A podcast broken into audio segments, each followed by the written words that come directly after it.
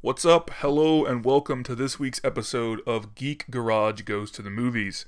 I'm Ted, unfortunately, going to be flying solo on this episode. Uh, as you may recall, David mentioned on our previous episode on Godzilla King of the Monsters, he and his family are currently in the process of moving. That's obviously a very time consuming and stressful experience, and makes it pretty difficult to try and schedule something as frivolous as a you know, recording a movie podcast when you're trying to do all that. So, to keep everyone on the home front happy, he's decided to bow out from our next couple of episodes, at least our next couple of episodes. Uh, definitely can't wait to have him back, but uh, I understand, of course, why he's doing that. And so, rather than to disappoint all three of our very loyal listeners, I've decided to keep cranking out some content on my own. Um, or, alternatively, if our episodes so far have been disappointing everyone, uh, here's another one to keep that streak alive. So this episode will be a little different, so a little change of pace from what we've done so far. Again, both in terms of me being on my own, but also because the kind of movies uh, we've covered so far are going to differ from what I'm going over today. Uh, generally, we've done pretty big, bombastic action movies, like we did the John Wick trilogy, and then, of course, we did Godzilla.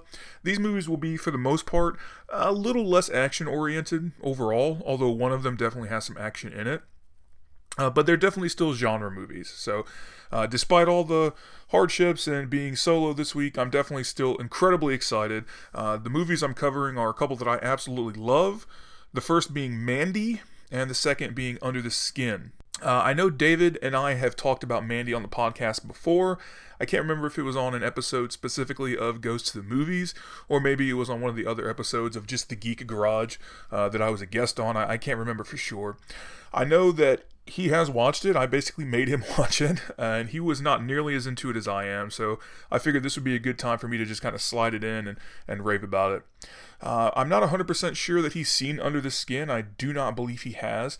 Uh, you know, believe it or not, his and my tastes do diverge, sometimes rather drastically. So while I definitely enjoyed uh, Under the Skin, I don't know that it would necessarily be his kind of movie. So um, I'll have to circle up with him, and then maybe on the next podcast we can have a little back and forth about it.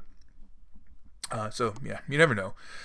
Finally, at the end, I will offer up some shit that, at least to me, doesn't suck. And since David's out, I'll probably throw out two or three different things for you to check out. Uh, so yeah, let's get to it.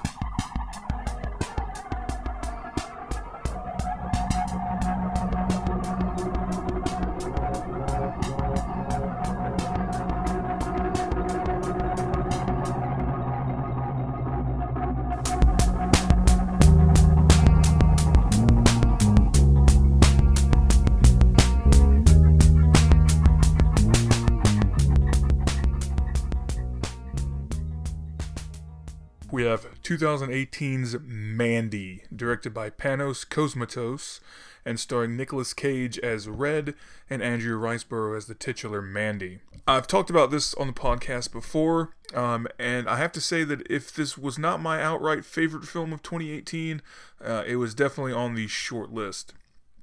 Uh, overall, the movie is a bit of a love letter to the grindhouse style of cinema or B movies, uh, but it skews a little art house as well um, in in some of the aesthetics, which we'll we'll cover momentarily. If you're unfamiliar with this movie, it wasn't a wide release, so a lot of people maybe haven't heard of it. But if you're unfamiliar, uh, here's a bit of a story synopsis. Red and Mandy are in love and living their uh, enchanted life together in a secluded forest of the Pacific Northwest. However, their dreams are brutally shattered after Mandy's chance encounter with Jeremiah and his nightmarish hippie cult. The results of that chance meeting send Red into a spiraling, surreal rampage of vengeance. Like I said, I love this movie, and we'll get into why in just a second. But first, let's talk a little bit about the director. Uh, this is his second film, uh, Panos Cosmatos' second film after Beyond the Black Rainbow, which I've also mentioned on the podcast. Uh, Beyond the Black Rainbow is very much a, an 80s style sci fi movie. Highly recommended. Um, Mandy is his second feature, and despite having only two features, you can definitely say one thing for sure about the director is that he wears his influences on his sleeve, doesn't try to hide them at all. Uh, there's some obvious nods to grindhouse style cinema, like uh, the characters live near a crystal lake, which for fans of Friday the 13th, I'm sure that sounds a little familiar. Uh, there's also some more, I guess, deep cut style nods. Uh, there's a pulsating green light that surrounds a supposedly mystical dagger in the film, which that's an obvious homage to the movie Heavy Metal. Um, I would guess the director is also probably a Celtic Frost fan, uh, as there's an axe-like weapon that Cage creates uh, about midway through the movie that looks a very uh, looks very much like the band's logo. Another interesting piece, and this will be the last one that uh, that I prattle on about, uh, it's a little more philosophical, I guess, than a nod to grindhouse cinema, but it's a line taken from historian and mythologist Joseph Campbell. Uh, at the end, spoiler alert, where uh, Red kills Jeremiah, he says the psychotic drowns in the same waters the mystic swims, which is um, almost a direct quote from Campbell. Um, so uh, that's just a, a really interesting inclusion and um, there's probably a reason for that. I'm sure there is. Uh, like i've said before i don't like to get into why uh, creators do the things they do or why they create the way they create but uh, i'm sure there's something to that. Uh, all that said all that discussion about nods and homages having happened. I don't think the movie comes off as derivative, at least it doesn't to me. Uh, it would definitely be very easy for this movie to be just like, uh, you know, random revenge movie number 12, and we put some things in to hit your nostalgia button. But the fact that it manages to not just be that, uh, to rise above that in, in some way, is one of the reasons that I like it so much. Uh, another big reason is, to be blunt, just the fact that Nicolas Cage is completely batshit insane in this movie. Uh, I can't even explain it. You kind of have to watch it. Um, I, I, guess the best way to explain it would be that it's like Nick Cage at his most himself. Um, he just completely leans into the crazy and it works so well. There's a long take right after the, um, again, spoiler alert, the uh, murder of Mandy, where he goes back into the house and it's just, uh, it's him basically having a, a breakdown in, in the bathroom. It's a one take. He's he digs this bottle of what looks like vodka out of a drawer and it's just I, don't think there's any actual dialogue. It's just moans and screams and he, he's just completely off the rails and um, it's it's just a sight to see really. Uh, finally i like that the director takes basically what is a simple story of revenge and gives it some depth. So in, some ways you can read into the film like any film what you want. It definitely leaves some things up for debate. Uh, for example the bikers are they just bikers on a permanent trip, or are they actually demons? The movie calls them bikers on a trip, more or less, but they do some pretty unnatural and un- unhuman, non human things. Is Jeremiah just a crazy, you know, Charles Manson like cult leader, or is he a representation of the sort of man that terms like fragile masculinity were coined for? Uh, to Cosmatos' credit, in an interview with Vulture, he admits that he wanted the character to be sort of a cartoonish monstrosity representative of that type of male. Uh, but unfortunately, as we know, reality kind of uh, overtook his take, uh, sadly. Um, regardless, though, of what level you view this film on, whether it's a surface level, um, which is a simple revenge movie, or you look at some of the subtext and some of the deeper things, um, the cinematography, the soundtrack, and, and really the overall aesthetics are what shine and, and what set it apart. Um, they're really the highlights of the film. There's a scene where the possibly demon bikers kidnap Mandy, and everything is just it's it's black. It's you know it's a nighttime scene. Red and Mandy are asleep, so it makes sense that it's just you know pitch pitch black in their home. Um, everything in the scene is lit only by a strobe light. So you see these three demon bikers come in, and um, it, it's fucking terrifying. to be honest, it's it's really an amazing scene, and like I said, that that makes it all the more horrifying. There's another scene that's just awash completely in red light, just um, making it look very hellish which fits in with the overall theme of the movie. Uh, there's some others with just everything is in bright white light that washes over the entire scene. There's smoke and fog that rises up to meet those lights, and it's just it's a really beautiful movie, despite it being, um, you know, a surrealistic horror style film. Uh, the soundtrack is also quite amazing. Uh, it's done by the late Johan Jóhannsson, um, who unfortunately died before this movie released, and uh, the film is dedicated to him. But it, the soundtrack just burrows deep into your soul, and it's um, a little bit like the Devil's Rock opera, you might say, which is it's kind of fitting since the film hits that aesthetic as well. Overall, the movie is like a an acid trip gone very, very badly, um, which is fitting because that happens in the movie as well. So um, I highly recommend it. It's uh, it's basically the perfect midnight movie, and for those of you that are into midnight movies, you know exactly what I mean when I say that. So um, I highly, highly recommend it.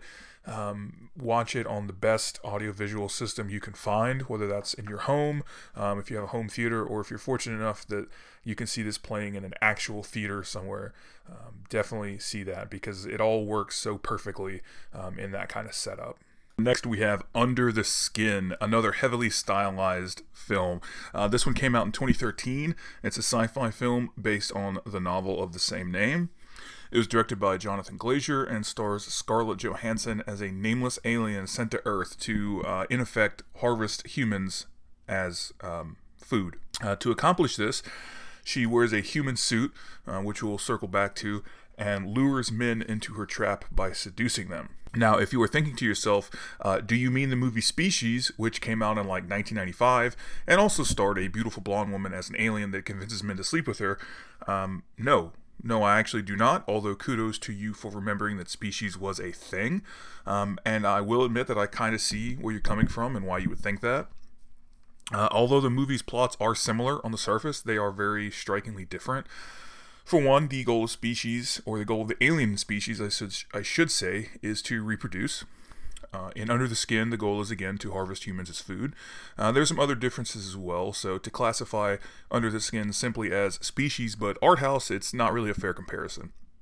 Uh, also, Under the Skin is good, so uh, there's that too. It is, as I mentioned, really heavily stylized. There's uh, scenes in the alien's Earth home, for example, that are entirely black. The walls are black, the floor, the, the lights, uh, and only the characters are visible. Another one of the scenes, an earlier scene, stands in stark contrast to that, where everything is bathed and shot in this bright white light that just silhouettes the characters. Outdoor shots take on the ambience of their Scottish locations, so there's very dense and thick fog that just really piles onto the mood. It's overall very surreal and trippy. Um, the opening scene of Scarlett Johansson's character and voiceover learning how to speak like a human is really deeply unsettling. Uh, she's mimicking these rudimentary sounds, like um, the different pronunciations of like G, so g g g g kind of sounds. Um, just mimicking those while the soundtrack kind of swells. It reminded me a little bit of the 2001 um, Overture, although obviously very very different as well. Uh, speaking of Scarlett Johansson, she is incredible in this. It is easily her best role. She's just a force in this movie. Um, the, there's a lack of dialogue throughout for long stretches, and that really really allows her to get her emotions across with just facial cues and body language. It also plays off the fact that she is kind of the quote unquote other. She's a stranger in a strange land, so she's not really quite sure. Um, at times, how to act or how to react to other people since she's not a person her character arc is um, very intriguing as well, as she does go from an unfeeling alien to being strikingly human and afraid by the end, which goes along with the title. You know, what is under the skin? She's wearing a human suit and then becomes strikingly human. Um, are we, as the saying goes, who we pretend to be? It's very effectively studied in the film. You know, as the movie progresses and she wears this human suit for longer and longer, she becomes more human like. And again, it's just a very interesting sort of look, in my opinion. Um, outside of her, much of the supporting cast do not appear to be trained professional actors. Um, based on what I've read, they were just real people that she approached on the streets or, or tried to pick up in her um, in her van. Uh, in the film, she does drive a large delivery style van. It was outfitted with hidden cameras, like you might see on something like um, Candid Camera, for example. For those of you who remember that, so these scenes would be filmed where she picks up these you know, um, actual people, these just random men, basically, uh, who would be unaware of the filming. They would film a dialogue scene where uh, I don't I don't know if it was scripted or maybe her lines were scripted or they just gave her the idea of try and steer the conversation in this direction. And then once they had that, they would of course notify the people involved and get permission to continue filming and to let them know hey if you want to continue this is going to go to this place. You know you'll have to do this. Um, if you don't want to do that that's fine. You know no harm no foul etc but um, if you want to be involved this is kind of what we want you to do. So they have some kind of notification moving forward. And then of course so that they can get the uh, permission to use that footage. That definitely seems really gimmicky or kitschy on the surface, I admit, uh, but I will say it works very, very well for this movie. It adds a more realistic presentation to those scenes without needing to force dialogue in to sound natural when really the scenes and the topic are very unnatural. The character that Scarlett Johansson is portraying is very unnatural. Again, she's that other, that, that alien life form. An interesting point about this, or at least something I found fascinating, was that someone as famous as Scarlett Johansson can go anywhere in the world at all and just not be mobbed by people. Uh, she's in some of the most popular and highest grossing movies ever, definitely of the last decade, especially. Um, I mean, they did change her hair color. I mean, she still looks like Scarlett Johansson. You know, she doesn't have any like makeup or prosthetics on that changed the way she looks. You'd think that someone would still recognize her. Um, and she's in some fairly crowded locations. So, um, again, that, that just kind of stuck out to me. But overall, the idea of using these random people works much better than it sounds like it should. Uh, overall, the movie is a bit slow when compared with your more general genre style films. It's a little bit more of a cerebral character study than it is just like action set piece after action set piece, uh, but I found it engaging throughout. A common argument I found in the negative reviews is that it kind of plods along or drags in places, and while I can see why that argument's being made, I definitely don't agree with it. Uh, like Mandy, the film is very dreamlike, sublime, and oozing with atmosphere and tension. Uh, it's it's a little more art house and grindhouse, you know, like I said, and like the title of the episode is. That that's why uh, I chose these movies is because they're all sort of similar, but but uh, different in other ways. But anyway, the the film is aided hugely by the soundtrack composed by Mica Levi. Um, and it is fucking phenomenal. I have to admit, I was unfamiliar with Levi's work before this film. I believe she's from the UK, so um, while she's fairly popular there, she was not as big here um, prior to this movie, I don't think. I, I still think she's supremely popular here, um, but I think that's a lot to do with the style of music, music, excuse me, that she composes and creates. Uh, I definitely came away from this just utterly blown away and amazed by her talent. Um, she recorded the soundtrack and then shifted the pitch of some of it, some of the tones, um, so that it feels a little unnatural. And she did that intentionally, stating that, you know, if your if your life force is being drained by an alien, it's going to be kind of fucking weird, right? So it's going to sound strange when you hear it, uh, and it just joins nicely with the film overall. In fact, I believe she also won a BAFTA for her score on this, which is more or less the UK equivalent of an Oscar. And I mean, deservedly, deservedly so. This soundtrack is phenomenal. Uh, I was also really intrigued by her solo work, both for films um, as well as her non film work uh, under either her own name or she has or had maybe uh, a group called uh, Micachu and the Shapes, I believe it is. So definitely give all that a listen and give it a, give it a shot. It's it's really interesting and phenomenal. Um, and you know, while I do maintain that this movie is not for everyone. Uh, I definitely still recommend it. So give the trailer a watch, see if it strikes a chord with you, or if you're into more cerebral sort of sci-fi movies, um, you may be into this. It's it's definitely kind of out there, definitely kind of weird, but um, I think that the chances they took, I think that they all really worked, um, and I'm. Uh, I'm a huge, huge fan of this movie. It's, it's one of my favorite sci fi movies of the last, I don't know, uh, 10, 15 years easily. Finally, we come to shit that doesn't suck. As we've said on the uh, the, the last couple of episodes, this is independent of what we've already talked about. This will be just things that we've seen recently or heard recently that we're really into. Since David's out, like I said at the top, I will throw a few of these out. By all means, check them out if you think they sound cool. Also, feel free to throw some suggestions our way at some of the social media links, which we'll get to momentarily. First up, I have been listening to a lot of Eli Roth's History of Horror podcast. I am not the world's biggest Eli Roth fan of, or at least of his particular version of horror. I liked Cabin Fever a pretty good amount when it came out, but the the Hostel stuff, the torture porn stuff, doesn't really doesn't really do anything for me. But uh, he definitely has a good mind for horror. He's obviously a huge horror buff. This podcast is in conjunction with the Shudder network, which, if you're not familiar with that, it's kind of like Netflix. It's a streaming service specifically geared towards horror and thrillers. It's like five or six bucks a month. It's got a huge selection of stuff on there, very wide array of uh, stuff, all kind of within the horror or thriller sphere. Definitely recommend that. Uh, I'm not being paid to say that. I really just enjoy the service. Back to his podcast. Um, it's sort of long form interviews with a few different guests. I think there are like 12 episodes so far. Uh, a couple of the big big names that have been on there. So the first episode was with author Stephen King, who, um, if you're not familiar with who that is, I, I, don't know where you've been for the last like uh, 40 or 50 years, but he uh, he kind of goes into some of the horror stuff that he likes, as well as sort of his approach to the genre. There was another really good episode with Quentin Tarantino. Um, as I've said on the podcast before, I'm a big Tarantino fan, at least in terms of his movies. Um, and he kind of talks a little bit about um, some of his favorite genre films, as well as sort of how they've influenced his own movies, which, while not horror, definitely have some kind of, at least some of them definitely kind of have some horror elements. Uh, something he mentioned on his episode actually reminded me of, uh, of another film that I'm going to talk about now on Shit That Doesn't Suck called Lady Snowblood. Uh, this was a 1970s Japanese uh, genre film. I, I, think it came out in 73, but it's, uh, it's a revenge thriller action movie. Um, insane, I think, is the best way to describe it it's pretty much the movie that Tarantino watched and was like, "Hey, I'm gonna I'm gonna make this movie in America, and it's gonna star Uma Thurman, and it's gonna be called Kill Bill." And that's not necessarily a, a, knock on Kill Bill because I do enjoy those movies, but it's pretty obvious that they're just like an Americanized version of Lady Snowblood in a lot of ways.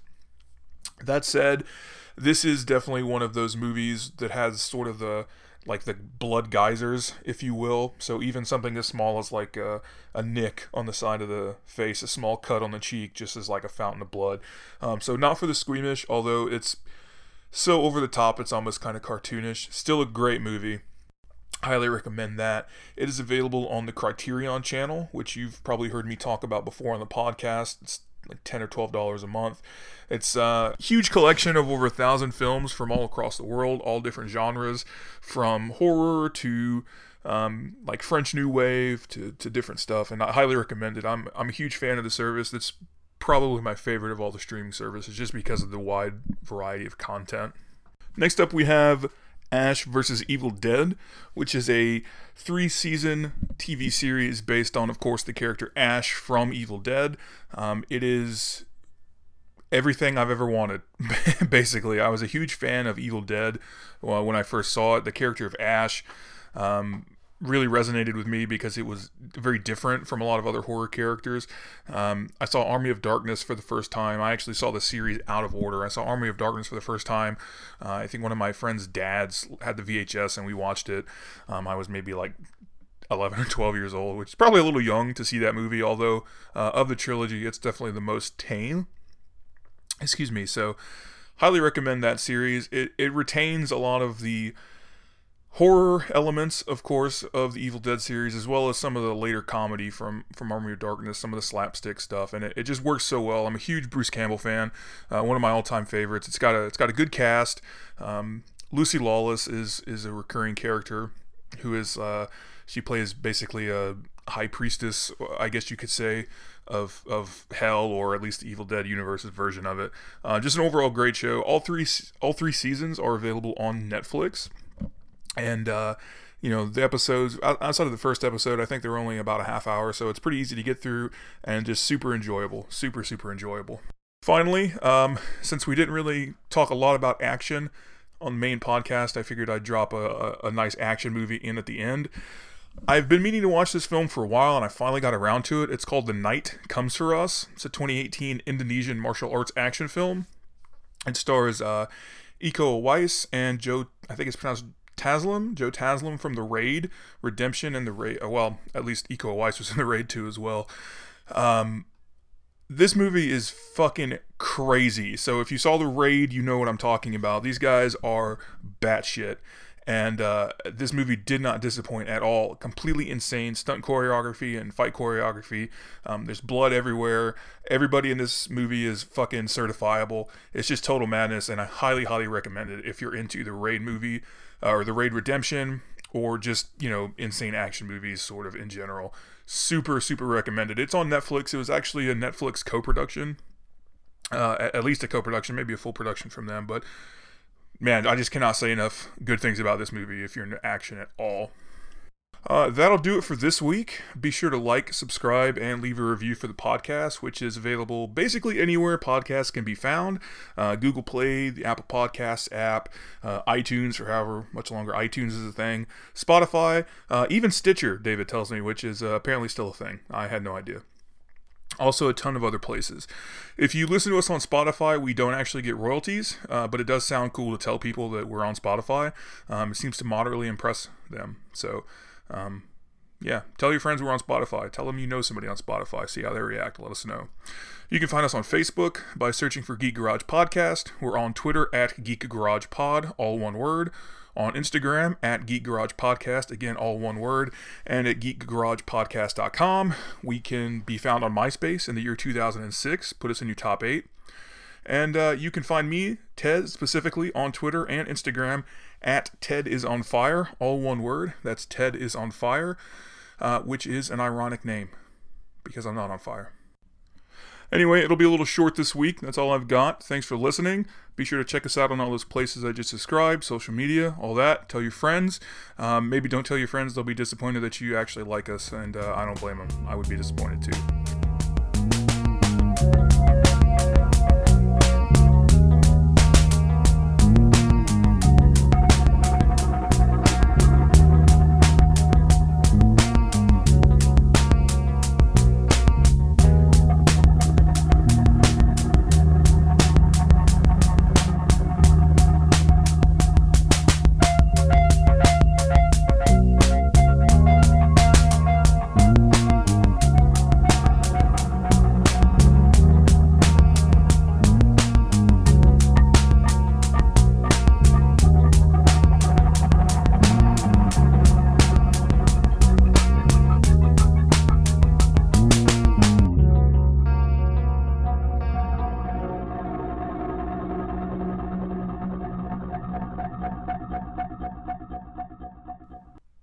Why are you still listening? I said bye. Go home.